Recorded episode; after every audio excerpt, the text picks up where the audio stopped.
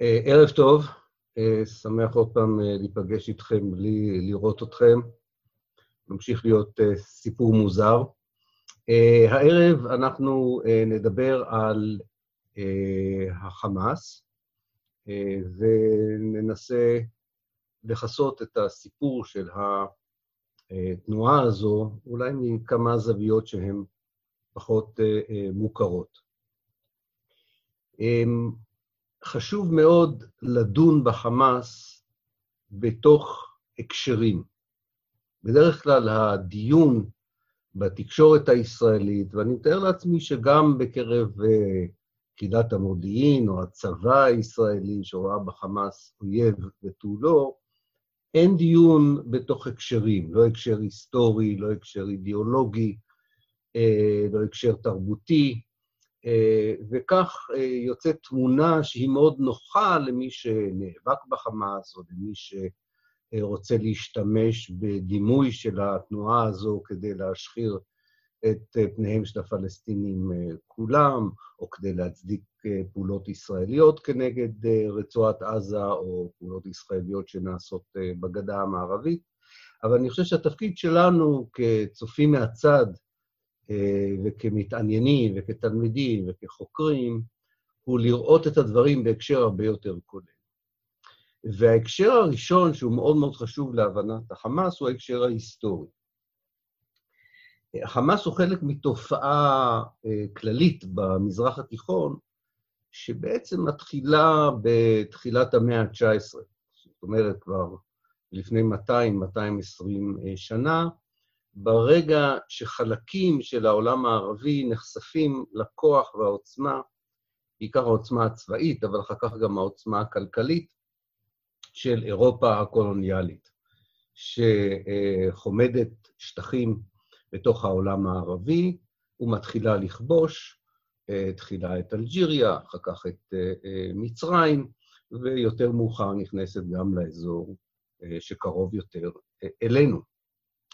המפגש של החברה הערבית המוסלמית אה, עם הכוח הכלכלי והכוח, בעיקר הכוח הצבאי האירופאי, ותחילת אה, אה, תבוסות בשדה הקרב אל מול אירופה שמבקשת לכבוש חלקים מהעולם הערבי, גוררת שלוש תגובות, הייתי קורא להן תרבותיות, אל מול המציאות החדשה, והמתח שבין המציאות הזו לבין תפיסת העולם שאפיינה לפחות את האליטה אה, המוסלמית הערבית בתחילת המאה ה-19. אה, המתח הזה, אנחנו כולכם מכירים את המונח, דיסוננס קוגנטיבי, זה המתח שנוצר בין תפיסת העולם שלך, מה שאתה מאמין בו, לבין המציאות בשטח, ואתה פותר את המתח בין מה שאתה מאמין לבין מה שאתה רואה, אה, בכל מיני דרכים, ובעצם באיזשהו מקום האסלאם הפוליטי שהחמאס משתייך אליו הוא סוג של פתרון למתח שנוצר בין תפיסת עולם מסוימת לבין מציאות שלא התאימה לתפיסת העולם הזו. אל מול העוצמה הצבאית והכלכלית של אירופה, אה, חלק מהאליטה הערבית המוסלמית, ובעקבות כך גם חלקים אחרים בחברה המוסלמית, הם אה, החליטו להתמערב, בוא נאמר כך. לנסות ולהיות חלק, או לחקות את אותה חברה שהראתה את העוצמות האלה אל מול האימפריה העות'מאנית או אל מול שליטים ערבים מקומיים. ככה נולד הזרם החילוני במחשבה הפוליטית הערבית, שנמצא איתנו עד היום. ובמובן מסוים, היריב הגדול של החמאס בפוליטיקה הפלסטינית היום, ארגון הפת"ח, אה, הוא אה, חלק מהזרם החילוני הזה. תגובה אחרת הייתה לבוא ולומר, אנחנו צריכים להסתגר יותר בתפיסת העולם הדתית שלנו. אה, כמעט משהו שאתם מכירים גם מספרי הנביאים, אנחנו כנראה לא מספיק דתיים ולכן אנחנו לא מצליחים בתחרות הכלכלית והצבאית הזו, ואז יש הסתגרות פנימה ופרשנות יותר אדוקה ויותר קשיחה של התפיסות הדתיות, וזה הזרם שמוביל בסופו של דבר אה, לאותה תופעה שאנחנו קוראים לה אסלאם פוליטי, אה, אה, שהחמאס משתייך אליה. היה גם זרם שלישי שניסה, ועדיין קיים היום, מנסה לגשר בין שתי התגובות האלה, לא צריך לוותר לגמרי על המורשת ועל הדת, מצד שני, לא צריך לסגור את הדללת בפני מה שיש למערב להציע במישור המוסרי, הפוליטי, הכלכלי, וכמובן, כולם הרגישו שאין שום בעיה לפחות לאמץ את הטכנולוגיה המערבית, ובוודאי הטכנולוגיה המערבית הצבאית. אנחנו מכירים את זה גם היום מחברות כמו סין, צפון קוריאה ואחרות, המתח הזה בין מה אתה, מה אתה מוכן לקחת מן המערב ומה אתה רוצה לשמר ממה שהמסורת או התרבות שלך האמינה בו עד לאותו מפגש. עכשיו, בתוך הזרם הזה שאנחנו קוראים לו האסלאם הפוליטי, התנועה הידועה ביותר שצמחה היא תנועת האחים המוסלמים, שמוקמת ב-1928. זאת אומרת, עוברים איזה 100-120 שנה עד שהרעיונות האלה של אסלאם פוליטי מתורגמים לכדי תנועות פוליטיות וחברתיות, והתנועה הפוליטית המשמעותית הראשונה במובן הזה הייתה תנועת האחים המוסלמים, גם כי התברר יותר ויותר מה הכוח של התרבות המערבית, מה, השליל, מה ההשפעה השלילית של התרבות המערבית על שאיפות לעצמאות, על שאיפות לריבונות, וגם ההשפעות שנראו לחלק לפחות מהאנשים גם חיוביות על החברה והתרבות. אבל התנועה, תנועת האחים המוסלמים, מצרים לא הייתה התנועה היחידה, זאת אומרת, העולם המוסלמי כולו, לא רק העולם הערבי, נתקל באתגר הזה. ולכן, כשאנחנו מדברים על אסלאם פוליטי, צריך לזכור שזו תופעה מאוד מאוד רחבה. ואני אומר משהו על, ה, על, ה, על העניין הזה, כי, כי זה מאוד חשוב. זה, יש פה קשת של אפשרויות מאמונה באסלאם כפתרון פוליטי, אבל כפתרון שנתון להרבה פרשנויות ופרשנויות מורכבות, עד כדי כך שחלק מהפרשנויות האלה נראות כמעט כמו הזרם שקיבל על עצמו את ההתמערבות, ומצד שני, לפרשנויות קשיחות מאוד, דוגמטיות מאוד, אה, שלא מוכנות לקבל שום דבר מבחוץ, אה, אה, ובתוך הספקטרום הזה נמצאים כמעט כל התנועות, ולימים מפלגות ואפילו מדינות וממשלות, כך שאם אנחנו מדברים על תנועה כתנועה אסלאמית פוליטית, אנחנו מדברים על תופעה מאוד מגוונת ומאוד רחבה. כאן גם נכנסת השאלה עד כמה התופעה הזו שבה אנשים מאמצים דת כדי להתמודד עם בעיה פוליטית, או בעיה כלכלית, או בעיה חברתית, או בעיה תרבותית, עד כמה אנשים שמאמצים את הדת, או משתמשים בדת, או נאחזים בדת, אינם עושים גם מעשה פוליטי. זאת אומרת, עד כמה האסלאם הפוליטי הוא פוליטיקה שמשתמשת בדת, או שזה דת שמשתמשת בפוליטיקה. אין תשובה טובה לעניין הזה. ועכשיו תחפשו אותה בספרים על המדפים, אה, כל אחד נותן תשובה אחרת. נראה לי שעם הזמן חוקרים הסכינו עם האפשרות אה, שזה משהו שם באמצע. זאת אומרת שאי אפשר בדיוק להפריד את, ה, את האמביציה הפוליטית או השאיפה הפוליטית לבין החזון הדתי. זה תמיד מזכיר לי את ה... סיפור שמדריך התיירים, אלה מכם שהיו במצרים אולי אפילו שמעו את זה, מדריך התיירים במצרים מספר כאשר הולכים לבקר את סקארה. סקארה זה המשטח שבו אה, בתקופת הפרעונים היו המועמדים לפרעוניות, או למלוכה, אה, נלחמים בשור. אם הם היו מנצחים את השור, אז הם היו אה, הפרעה הבא, ואם השור היה משפד אותם, אז מישהו אחר היה הפרעה הבא. והמדריך מספר, וזה כנראה די מבוסס על מחקר, שהכוהנים הגדולים ידעו מראש אם הם רוצים את הפרעה הבא או לא, אה, ואם הם חפצו בעיקרו, אז הם הכניסו פר זקן, חולה, גריאטרי, שכל מה שהיה צריך לעשות זה לנשוף והוא נפל, ואם הם לא אהבו את המועמד, אז הם הכניסו פר צעיר, חזק ורעב, ששיפד את המועמד המסכן. אז יש פה משחק כזה שצריך להבין אותו. החמאס באופן יותר מדויק באמת משתייך, או צריך לשייך אותו היסטורית, להתפתחות של אותה תנועה במצרים, תנועת האחים המוסלמים, שקמה ב-1929 והייתה מזן מסוים של אסלאם פוליטי. כמו שאמרתי, אה, אסלאם פוליטי היו לו הרבה הרבה אה, אה, תופעות והרבה הרבה גרסאות. גם תנועת האחים המוסלמים עצמה הייתה שסועה בין שתי תפיסות עולם, שגם אפשר למצוא את השסע הזה היום בחמאס. הייתה תפיסת עולם של אדם, אני אזרוק כמה שמות, אבל השמות פה פחות חשובים, אני רוצה בעיקר שנתמקד ברעיונות, אבל אחד המנהיגים של תנועת האחים המוסלמים במצרים, סייד קוטוב, למשל, ראה באסלאם הפוליטי תנועה שמחויבת לשינוי על פי תפיסת האסלאם, לשינוי מיידי, לא לשינוי עתידי. זאת אומרת, הוא, בדומה לכמה תנועות שאתם מכירים, ביקש לתפוס את השלטון ולהחליף אותו בשלטון שיודרך על ידי השריעה, על ידי ההלכה האסלאמית, אה, אה, וגם האמין שכמעט כל האמצעים כשרים כדי לעשות את ההפיכה אה, הדתית הזאת. הוא בסופו של דבר הוצא להורג על ידי השלטון המצרי, שלא כל כך אהב את התיאוריה הזאת. מי שהפך להיות המנהיג היותר משמעותי, היה אדם בשם חסן הודייבי, שכתב ספר בערבית שנקרא אנחנו אה, מטיפים אבל לא שופטים, ובו בעצם הוא, הוא אה, פיתח את הרעיון של אסלאם פוליטי בדרכי נועם.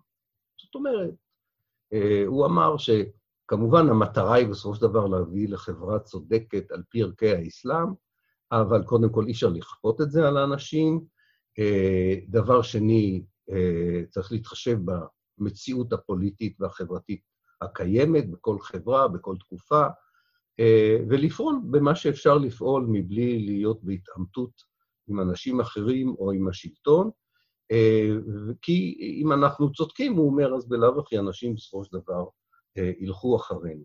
זה מאוד מאוד מזכיר ביהדות ובנצרות את מה שבאנגלית קוראים לו המאבק הפילוסופי בין פרימיניאל, פרימילניאל, סליחה, ופוסט-מילניאל. מילניאל זה המילניאל. גם בנצרות וגם ביהדות, שבאותם זרמים שיש שאיפה לחיות במה שאפשר לקרוא לו תיאוקרטיה, זאת אומרת שלטון דתי, אה, אה, מדיני, אה, נוצרי או יהודי, יש ויכוח, תמיד היה ויכוח מאוד קשה, מה זה הפרימילניאל? הפרימילניאל אומרים, וזה נכון גם לגבי הציונות כתנועה לא דתית יהודית. הפריבילניאל אומרים, אה, תוכנית של אלוהים בסופו של דבר היא שהחברה, כמו שאנחנו מבינים אותה כאנשים דתיים, היא זו שתקום, היא תהיה החברה הבלעדית. אבל אנחנו צריכים לעבוד בשביל זה, זה לא יקרה. זאת אומרת, האל רוצה שנעבוד בשביל אה, חברה כזו, לכן אנחנו צריכים לעשות כל מיני דברים. ככה הציונות הדתית, למשל, הסבירה לאורתודוקסיה היהודית, מדוע היא תומכת בציונות? כי אתם יודעים שהאורתודוקסיה הציונית, היהודית, ראתה בציונות אה, אה, ניסיון אה, אה, לערער על תוכנית האל, ואמרו, לא, האל רוצה שלא נדחוק את הקץ, אלא שנפעל להבאתו. אותו דבר אה, אצל נוצרים ציונים, שמאמינים שהתמיכה בישראל היא חלק מהתוכנית שאלוהים רוצה, כדי להביא לסוף הימים, בעוד שהפוסט-מילניאלס אומרים, לא, זה יקרה, אבל אנחנו לא יכולים לעשות שום דבר, אה, כי זה בידי האל, זו תוכנית של האלוהים. אותו דבר אה, קיים אצל, במאבק הפילוסופי התיאולוגי אצל האחים המוסלמים, בין זרם שאומר, אה, בוודאי שזה מה שיקרה בסופו של דבר. אנחנו לא יודעים מתי, ואנחנו לא צריכים לעבוד בשביל זה. מה שאנחנו צריכים לעבוד זה להיות מוסלמים טובים, לנסה לשכנע אנשים אחרים להיות מוסלמים טובים, ולאסלאם אולי קל יותר מכמה דתות אחרות, כי יש את חמש מצוות היסוד שכוללות את הצדקה, מתן צדקה לעניים, את האמונה באל מונותאיסטי, העלייה לרגל ועוד אה, שלוש, אה, שתיים, שלוש מצוות אה, נוספות, וכמובן, כל המרבה הרי זה משובח. לא במקרה, כאשר האחים המוסלמים בשנות ה-70 נוהלו על ידי אנשים כמו חסן אלודבי, הם חיו יותר בשלום עם השלטון המצרי, למרות שהשלטון המצרי לא הסכים אף פעם להכיר בהם כתנועה לגיטימית, והם היו צריכים לרוץ תמיד בבחירות המקומיות והארציות במסווה של תנועות פוליטיות אחרות.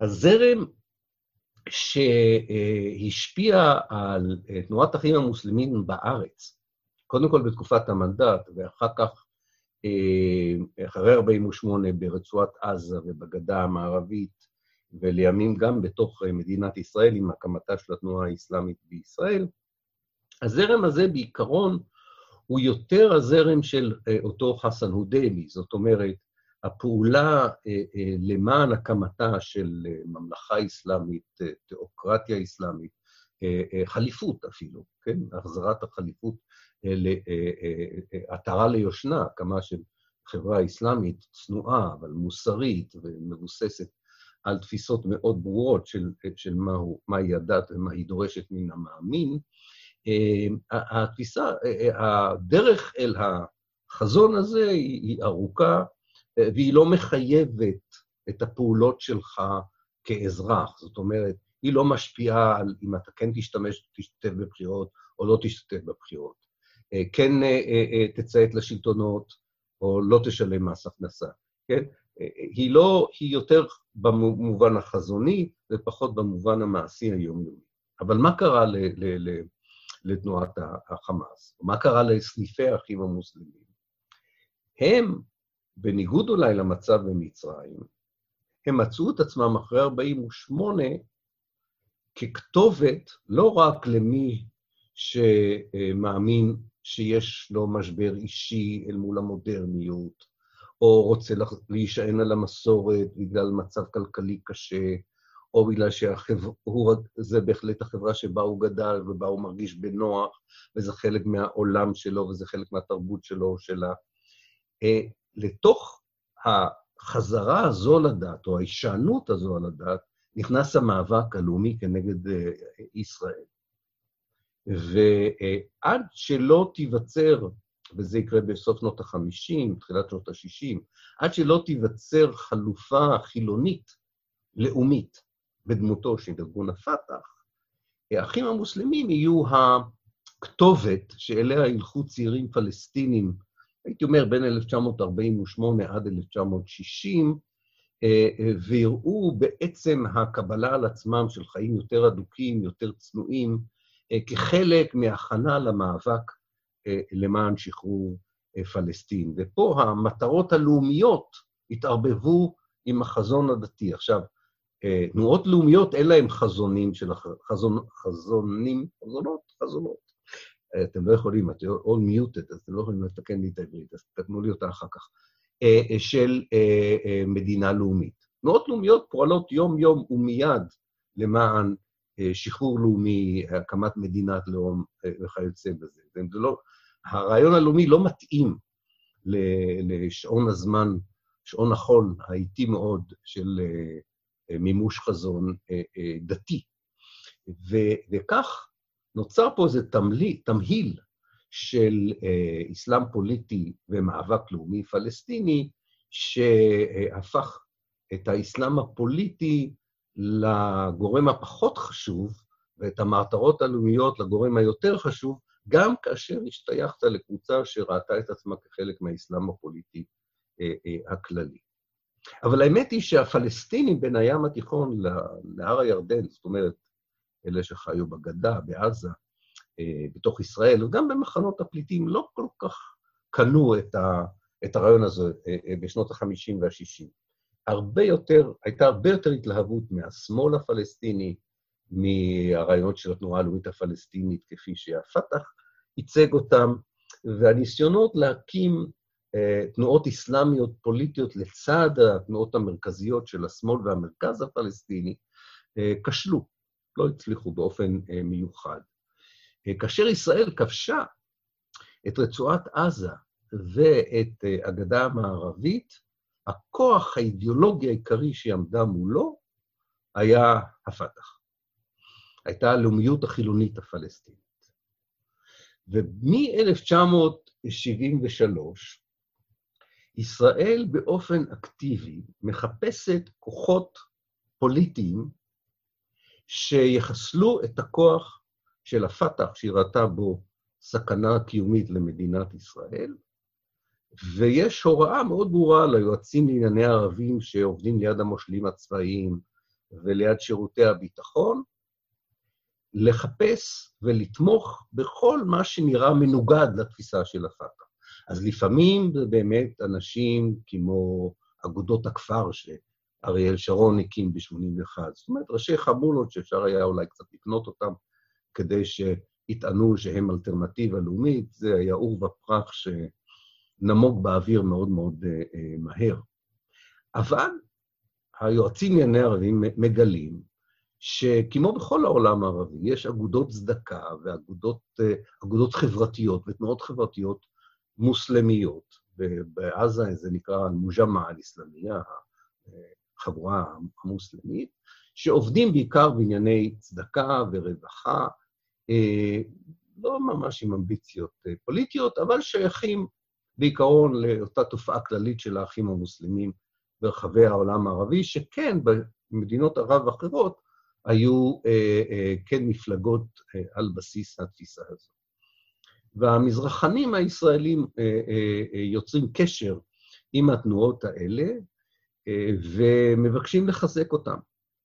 ואחד האנשים שהם שמים לב אליו זה מטיף נכה ועיוור בשם שייח' אחמד יאסין, אה, שמספר להם שהוא רוצה לרשום את אגודת הצדקה החשובה ביותר של האחים המוסלמים בעזה כתנועה פוליטית. והישראלים מאוד מאוד שמחים אה, לרעיון הזה, וככה נולד החמאס. אה, ובתמיכה ישראלית ישירה וברורה.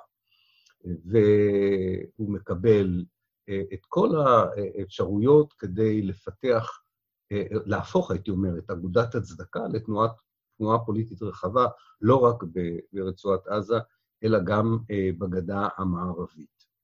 מה שמאוד מחזק את התנועה הזו עוד לפני הקמתו של החמאס ב-1900, אה, הרשמית של החמאס, ב-1987, זה המהפכה האיראנית. לראשונה, מאז אותו מגע עם אירופה ושלוש התגובות שדיברתי עליהן, יש לראשונה בתוך האזור הזה שקרוב לפלסטין ולישראל, יש משטר שהצליח להפיל משטר חילוני פרו-מערבי שנתמך על ידי ארצות הברית, למרות שהוא משטר שיעי והמוסלמים בארץ הם סונים.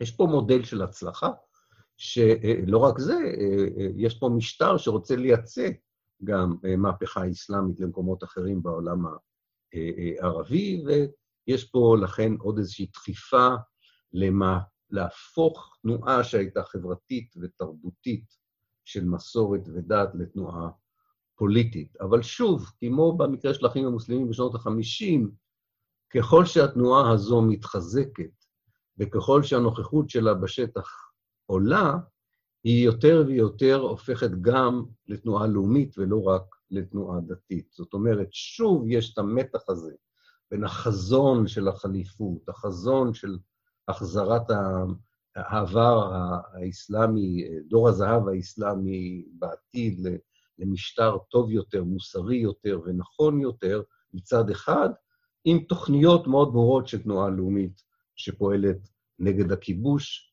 בעד זכות הפליטים לשוב, ומקווה לשחרר את פלסטין כולה. והתמהיל הזה יוצר את החמאס שאנחנו מכירים אותו ב-1987, והוא יוצר בלבול בתוך התנועה הזו שנשאר עד היום, בלבול שגם מבלבל את אויביה של התנועה הזו, ומבחינתי הוא גם משהו שמראה לנו עד כמה אסור להיות דוגמטיים וסכמטיים כשאנחנו מדברים על התנועה הזו ששמה החמאס. מ-87' בעצם אנחנו אה, מגלים שצריך להתייחס לחמאס בשלוש רמות. ברמת הרטוריקה, ברמה של מה שנאמר ולצורך מה הוא נאמר, זה רמת הרטוריקה.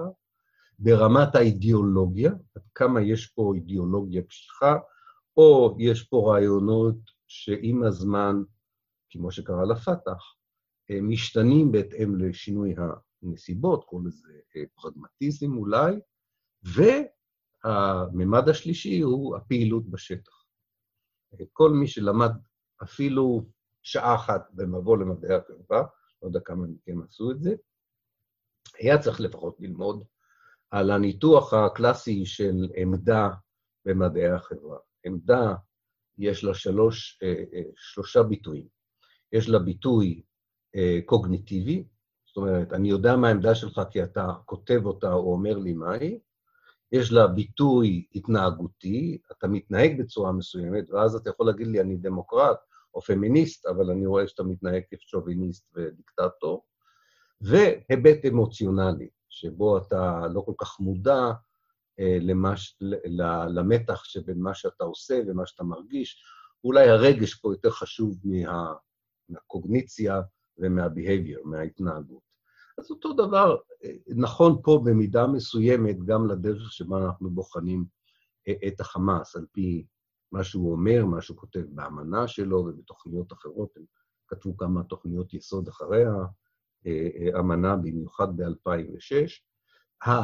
האידיאולוגיה, שזה מצריך, מצריך אותך לקרוא קצת יותר, להאזין לרדיו, לטלוויזיה, לדבר עם אנשים, להשתתף בפגישות אם אתה יכול, ולראות יותר לעומק השקפת עולם, שהיא לא תמיד מופיעה בצורה אה, שלמה ומעניינת ב, אה, בביטויים הרשמיים, בהתבטאויות הרשמיות או במסמכים הרשמיים, וכמובן ההתנהגות בשטח. האם ההתנהגות בשטח באמת היא בהתאם לאותה רטוריקה, והאם היא גם מתאימה לאותה אידיאולוגיה, או שבעצם היא מסמנת שיש איזו בעיה גם עם הרטוריקה וגם האידיאולוגיה לנוכח המציאות. אז בואו נתחיל עם הרטוריקה. הרטוריקה של החמאס, שאנחנו מכירים אותה יותר מכל, בעיקר בתעמולה הישראלית, אה, היא אמנת החמאס. ושם צריך להגיד את האמת, יש כמה סעיפים שהם ממש אה, אנטישמיים. זאת אומרת, שמאשימים לא רק את היהודים שגרים בארץ, גם את היהדות כולה בהאשמות די קלאסיות להאשמות אה, אה, אנטישמיות. זה לא הסעיפים החשובים, אני עדיין חושב שהאמנה בעיקר מדברת, כמו האמנה של אש"ף, בסך הכל היא גם בנויה על האמנה של אש"ף, על שחרור פלסטין. עשרים שנה אחרי אש"ף, מנסים עוד פעם לדבר על שחרור באמצעי, אה, באמצעים של אה, מאבק מזוין ולחימה, אה, בעיקר כדי להראות שההחלטה של אש"ף לסגת מן המאבק המזוין, המזוין למען שחרורה של פלסטין נכשל, ואש"ף הפסיק מוקדם מדי את המאבק הזה, כי עובדה שלא רק הכיבוש נמשך, הוא הרבה יותר גרוע, וכל תהליכי השלום בעצם נכשלו וגם פעלו כנגד אה, העם הפלסטיני, ועם זה, ניתוח הזה של האמנה של החמאס מאוד קשה להתווכח, זה ניתוח די מדויק, אני חושב, של ההיסטוריה שהייתה עד 87, אה, כאשר הוא, 87-88, אה, כשהוא מכין את האמנה. חלק מהרטוריקה הזו, כמובן, היא גם אה, נאומים מתלהמים שיהיו לאורך השנים, ואם אתם רוצים אה, אה, לשמוע את הנאומים האלה. יש אה, מכון ישראלי בשם ממרי, שדואג אה, להקליט לא רק כל אמירה של החמאס, אלא כל פיהוק של מנהיג חמאס, או כל יריקה, ולא מפספסים שום דבר שמישהו מהחמאס אומר. וחלק מהדברים באמת מדברים, כמו הפלסטינים שדיברו בשנות ה-60 וה-70, השחרור פלסטין כולה, באמצעות מאבק מזוין. יש שם מעט מאוד שקשור לדת ולאסלאם, יש שם בעיקר דברים שקשורים לעמדה לאומית תקיפה, אה, אה, שלפחות הזרמים החילוניים המרכזיים בתוך התנועה הלאומית הפלסטינית אה, האמינו בשלב ההוא כבר שהם לא יעילים ושהם לא יכולים להוביל לשחרור או לזכות ההגדרה העצמית, ובחרו בדרכים אחרות שאתם מכירים אותה היום. אמ, אבל רטוריקה היא לא הדבר היחידי שמלמד אותך על אופייה של תנועה, אפילו לא על שאיפותיה אה, וזהותה. ברמה של האידיאולוגיה כן יש אה, שינוי מהותי מאז אה, אותה אמנה. אמ, החמאס הוא ארגון מאוד דמוקרטי באיזשהו מקום, בעיקר אחרי שהוא זכה בבחירות דמוקרטיות לאספה הלאומית הפלסטינית ב-2005 וניצח את, ה, את הפת"ח והפתיע את כל המזרחנים והמומחים למיניהם, גם בישראל וגם בקרב הפלסטינים. וכתוצאה מההצלחה הדמוקרטית, גם התנועה הפכה להיות יותר דמוקרטית. ההחלטות שם לא מתקבלות על ידי מנהיג אחד שמוריד אותם לארגון, יש שם מועצת חכמים כזו, וחברי התנועה יש להם דרך להביע את עמדתם, ובסופו של דבר איזשהו קונצנזוס נוצר לגבי החלטות משמעותיות. אני לא מדבר על החלטות טקטיות, אבל החלטות משמעותיות אה, אה, אה, על דרכה של התנועה, ולפעמים הן יוצאות החוצה במסמכים שנקראים מסמכים מחוקקים, הם קוראים להם, או חוקיים.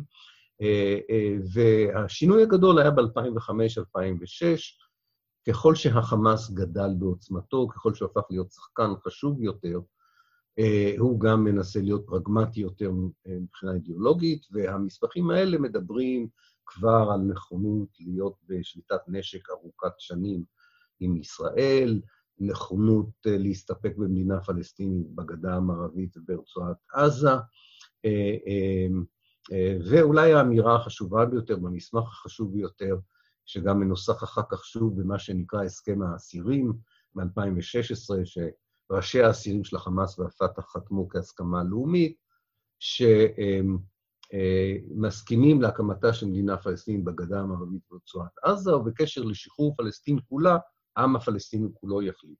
שום תנועה, שום סיעה לא יכולה להחליט בשביל כל העם הפלסטיני על עתיד אה, פלסטין אה, אה, כולה. אז יש גם פה שינוי אידיאולוגי די משמעותי. אה, אם פעם תשוו את השינוי האידיאולוגי לשינויים האידיאולוגיים שהפת"ח עבר, תגלו אה, הגבלה מאוד מעניינת בין שתי התנועות, רק כמובן באיחור מסוים אה, מבחינה כרונולוגית. עכשיו, לגבי ההתנהגות בשטח, מי, במיוחד, הייתי אומר, מ-2006 ועד היום, וזה למרות, וזה אולי הציניות של ההיסטוריה האנושית, למרות ההתקפות הברבריות של ישראל על הרצועה, ולמרות הניסיונות של החמאס להשתמש בכל אמצעי הנשק שיש לו, אה, אה, והאלימות שיש לו.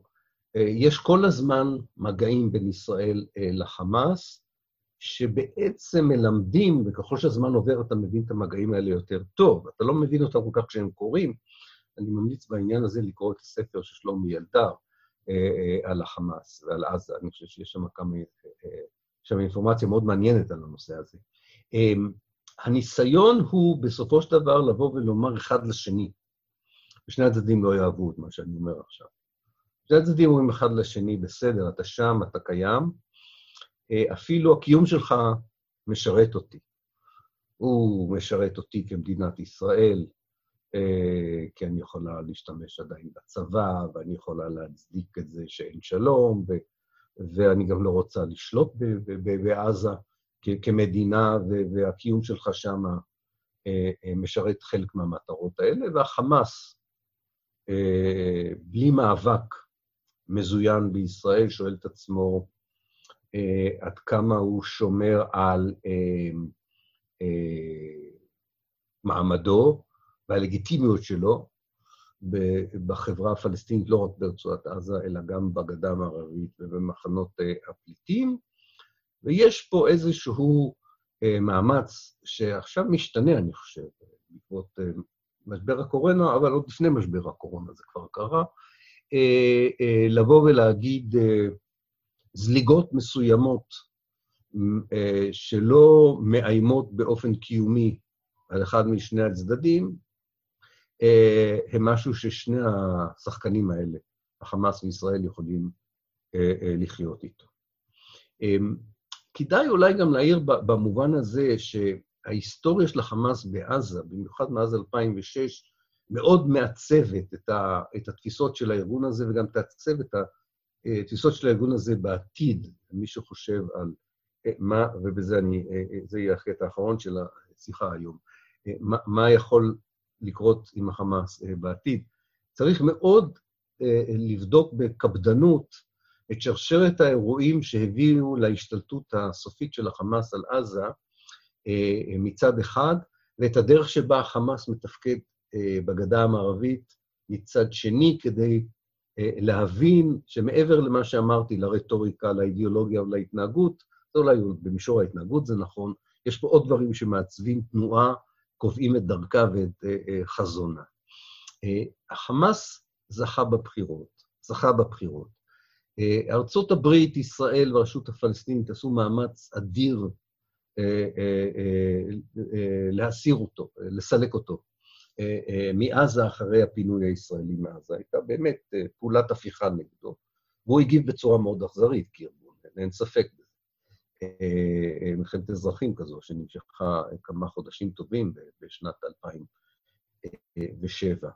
אבל הוא לא סיים את מלחמת האזרחים הזו בתחושה שהוא ארגון שעשה הפיכה לא חוקית כנגד שלטון לגיטימי, אלא להפך, שהוא היה קורבן כשלטון לגיטימי להפיכה לא לגיטימית כנגדו, ועוד עם אויבי העם הפלסטיני.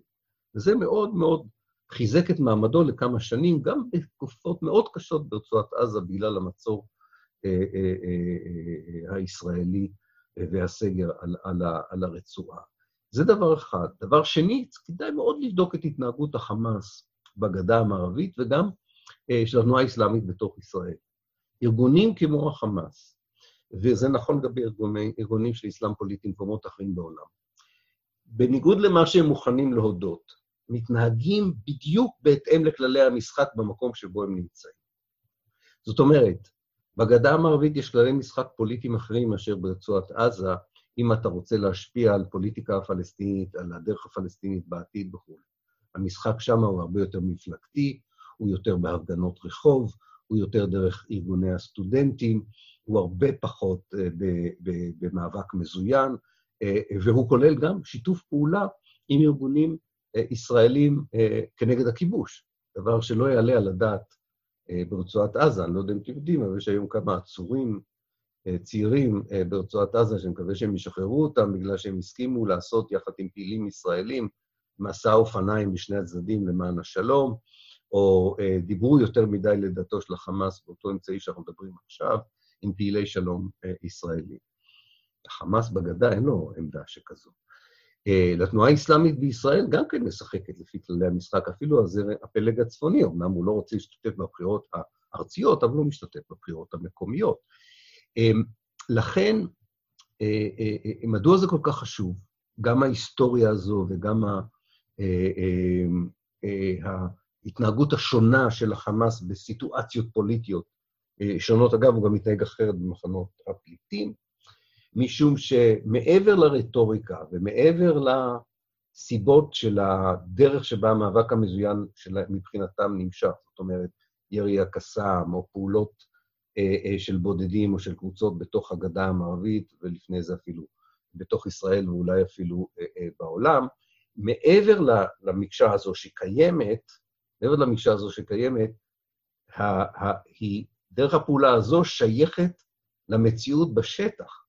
אם המציאות בשטח משתנה, לפחות היסטורית, אני יכול להוכיח את זה, לא עתידנית, גם דרך הפעולה משתנה. למה אני מתכוון, למשל? אם הפלסטינים, זאת אומרת הרשות הפלסטינית, ישראל, ארה"ב, אירופה, היו מכבדים את תוצאות הבחירות של, אה, לאספה הלאומית הפלסטינית ב-2005. אסמאעיל הנייה נבחר בצדק לראש הממשלה, על פי בחירות דמוקרטיות, ללא שום מניפולציה. אם הוא היה ראש ממשלה לגיטימי, בממשלת קואליציה, עם השמאל והפת"ח, קשה לראות את... ורצועת עזה הייתה נחשבת למקום לגיטימי, לא כזה גטו שישראל מקימה ורוצה לזרוק את המפתחות לים. אני לא יכול לחזות מה היה קורה אילו, כבר דיברנו על זה באחת הפגישות, על היסטוריה קאונטר-פקצואלית, היסטוריה כנגד העובדות. אבל ההיסטוריה והמחקר המשוואתי מראה עד כמה אה, אה, הנסיבות אה, מכתיבות את דרך הפעולה. תראו למשל מה שקרה לתנועות אסלאמיות בעיראק וסוריה. כאשר השלטון היה יחסית יציב, והמדינה הייתה מדינה נורמלית, דיקטטורית, אבל נורמלית כמדינת לאום, התנועות האסלאמיות פעלו כמפלגות, וכשהם היו מחוץ לחוק, פעלו דרך מפלגות אחרות. ברגע שהמדינה התפוררה, ברגע שהיא נכבשה על ידי כוחות זרים, כמו במקרה של עיראק, אה, התנועות האסלאמיות מתפצלות ופועלות בדרכים אה, אחרות כדי להשיג את מטרתם. לא רואה את השעון. אה, איפה השעון? למה אין לי שעון? טוב, אני... סליחה, אני רק אביא את השעון, אני רוצה לדעת כמה זמן דיברתי.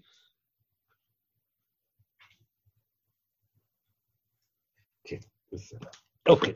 לקראת סיום, לקראת סיום אני רוצה לומר משהו על, ה, על העתיד באמת ב, ב, ב, בהקשר הזה. אני מקווה שלפחות לכולכם ברור שהניסיון אה, לכלול את החמאס באותה קטגוריה עם אה, דאעש, המדינה האסלאמית, אה, אל-קאעידה והחבר'ה הנחמדים האחרים האלה, הוא ניסיון, ניסיון לא, לא מוצלח.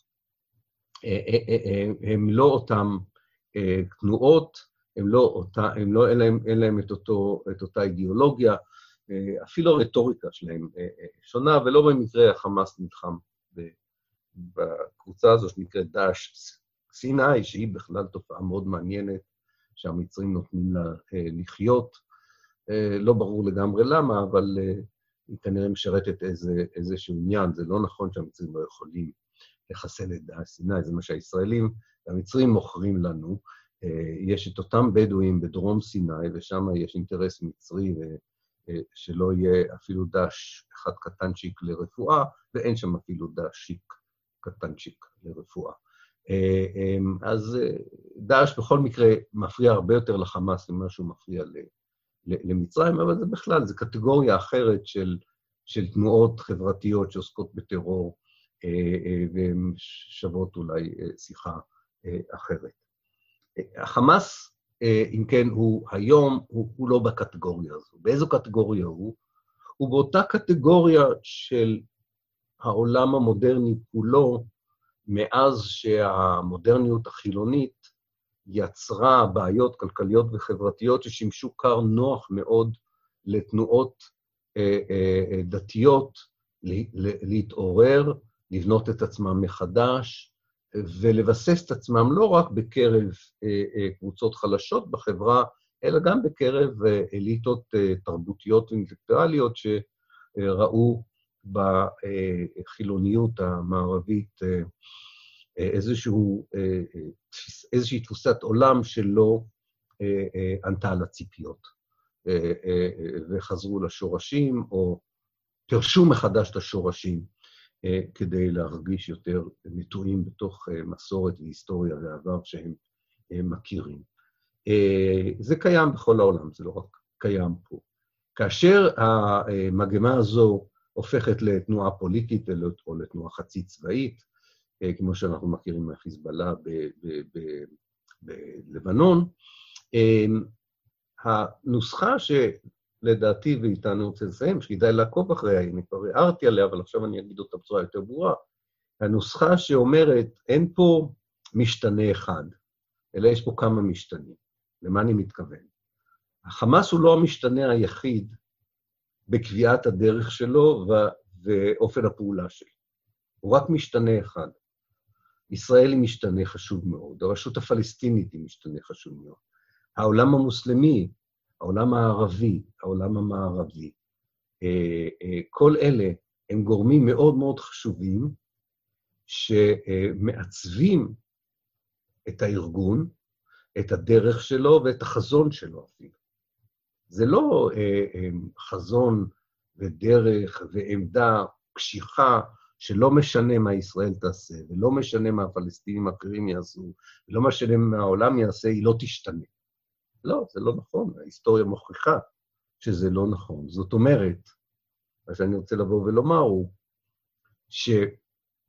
שהחמאס, ככל שה... אם בכלל זה יקרה, אבל ככל שהסכסוך הישראלי-פלסטיני, מאיזושהי סיבה, עכשיו לא ניכנס איך הכי טוב לסיים אותו, או מה הפתרון הנכון. אבל ככל, אם, אם בכלל נגיע למקום כזה, שבו אחד הפתרונות המוצעים פתאום יהפך לריאלי, ותפחת האלימות, וימי המשיח, איזשהו פיוס פלסטיני-ישראלי סביר יתרחש, אני, לא לקחתי שום גלולה לא רצויה ואני פה חוזה איזה שלום. אני אומר, רק אם זה יקרה, או ככל שנתקרב לאותה נקודה, ככל שזה יקרה, כך החמאס ישיל מעליו, לדעתי, את ה... או גם לא יצטרך אפילו להשיל מעליו, את הנושא הלאומי והפוליטי, ויחזור למשבר הגדול שעדיין לא נפתר בכל החברות בעולם, בין מודרניות וחילוניות מצד אחד למסורתיות אה, ותפיסות עולם שהן אה, לא מערביות, אפשר לקרוא לזה ככה. אה, לא מצאנו עד היום את דרך הזהב לשלב את השניים, לא מצאנו שום הוכחה שתפיסת עולם אחת לחלוטין עדיפה על תפיסת עולם אחרת.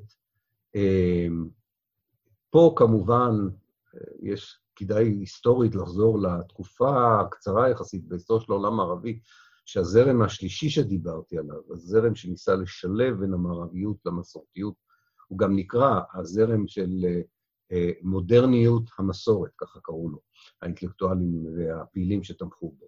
שם עשו באמת פעולה, אבל רק ברמה האבסטרקטית והאינטלקטואלית, לצערי, לא הפוליטית, מדהימה, של שילוב ערכים של עבר ומסורת לערכים של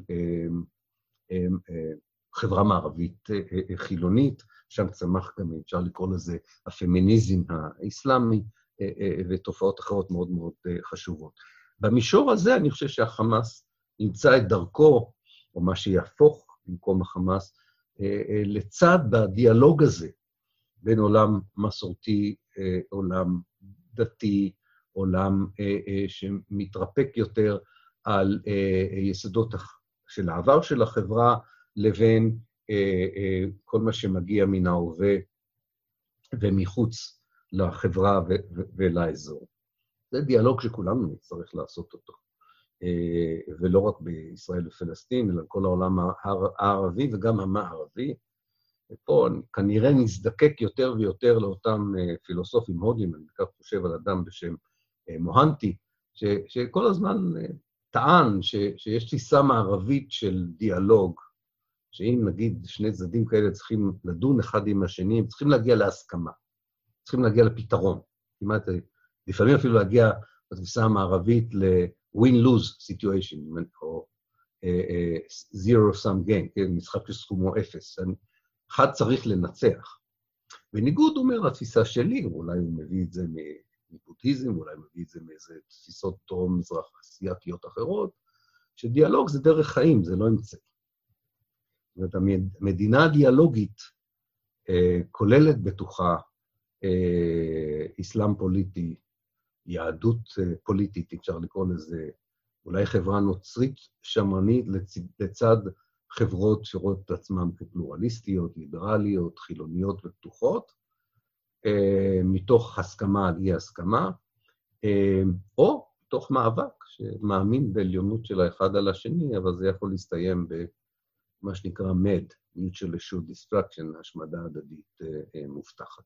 אבל כמובן לא ניכנס לזה, אני רק מנסה לבוא ולומר שיש קשר הדוק בין אפשרויות הפיוס בין ישראל לפלסטינים לעתידו של החמאס, וגם הפוך. זאת אומרת, אם המאבק הזה יחריף, ישראל אה, אה, תמשיך אה, להפקיע שטחים, לספח שטחים, להתקיף את עזה, אה, להדק את המצור על עזה.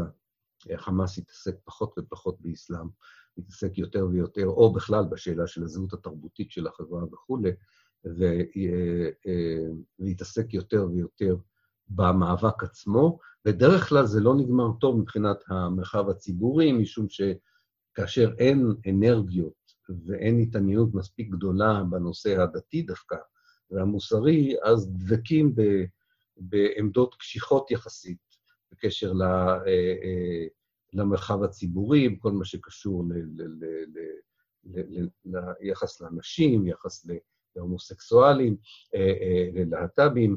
אה, וכולי, זה לא בדרך כלל מועיל מאוד, בעוד שכאשר העניין המאבק, המאבק אה, נחלש, אז יש דיון הרבה יותר מורכב ויותר מעניין. אנחנו ראינו את זה בתקופה מסוימת במצרים, ובזה אני אסיים.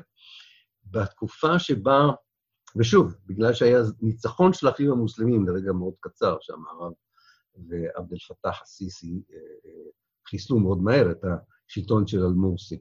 מצד אחד, זה נכון ש, שהוא ניסה ליד, מיד להשפיע על המרחב הציבורי בכל מיני גזרות ש, שאדם חילוני וליברלי בוודאי לא היה מסכים להן, מצד אחד. מצד שני, חכמי הדת המוסלמים של מצרים ייצרו כמה מהעמדות המעניינות ביותר לגבי האפשרות של פשרה תיאולוגית, אפשר לקרוא לזה ככה, עם מדינה מערבית ומודרנית, יחד עם תפיסות האסלאם, משהו שהם קראו לו המדינה האזרחית, אל-דולה אל-מדניה. שווה לקרוא את ה... בערבית, אבל אני מקווה שיום אחד יתורגם, יש, יש כמה ספרים מאוד מאוד מעניינים על, על, על הנושא הזה. אנחנו, למשל, אני מעורב ביוזמה למדינה אחת דמוקרטית, קוראים עכשיו חלק מהדברים האלה, כי יש שם דברים מאוד מעניינים לגבי ה, איך אפשר לשלב, נגיד, לפחות חלקים מהתנועה האסלאמית בישראל, בדיון ואולי אפילו בפעילות למען פתרון שמבוסס על מדינה דמוקרטית. למשל, מדינה דמוקרטית אזרחית, במקום הגדרה של מדינה דמוקרטית חילונית, זה משהו שאנחנו עובדים עליו. אני חושב שאני אסיים כאן, ואשמח מאוד לשמוע שאלות והערות.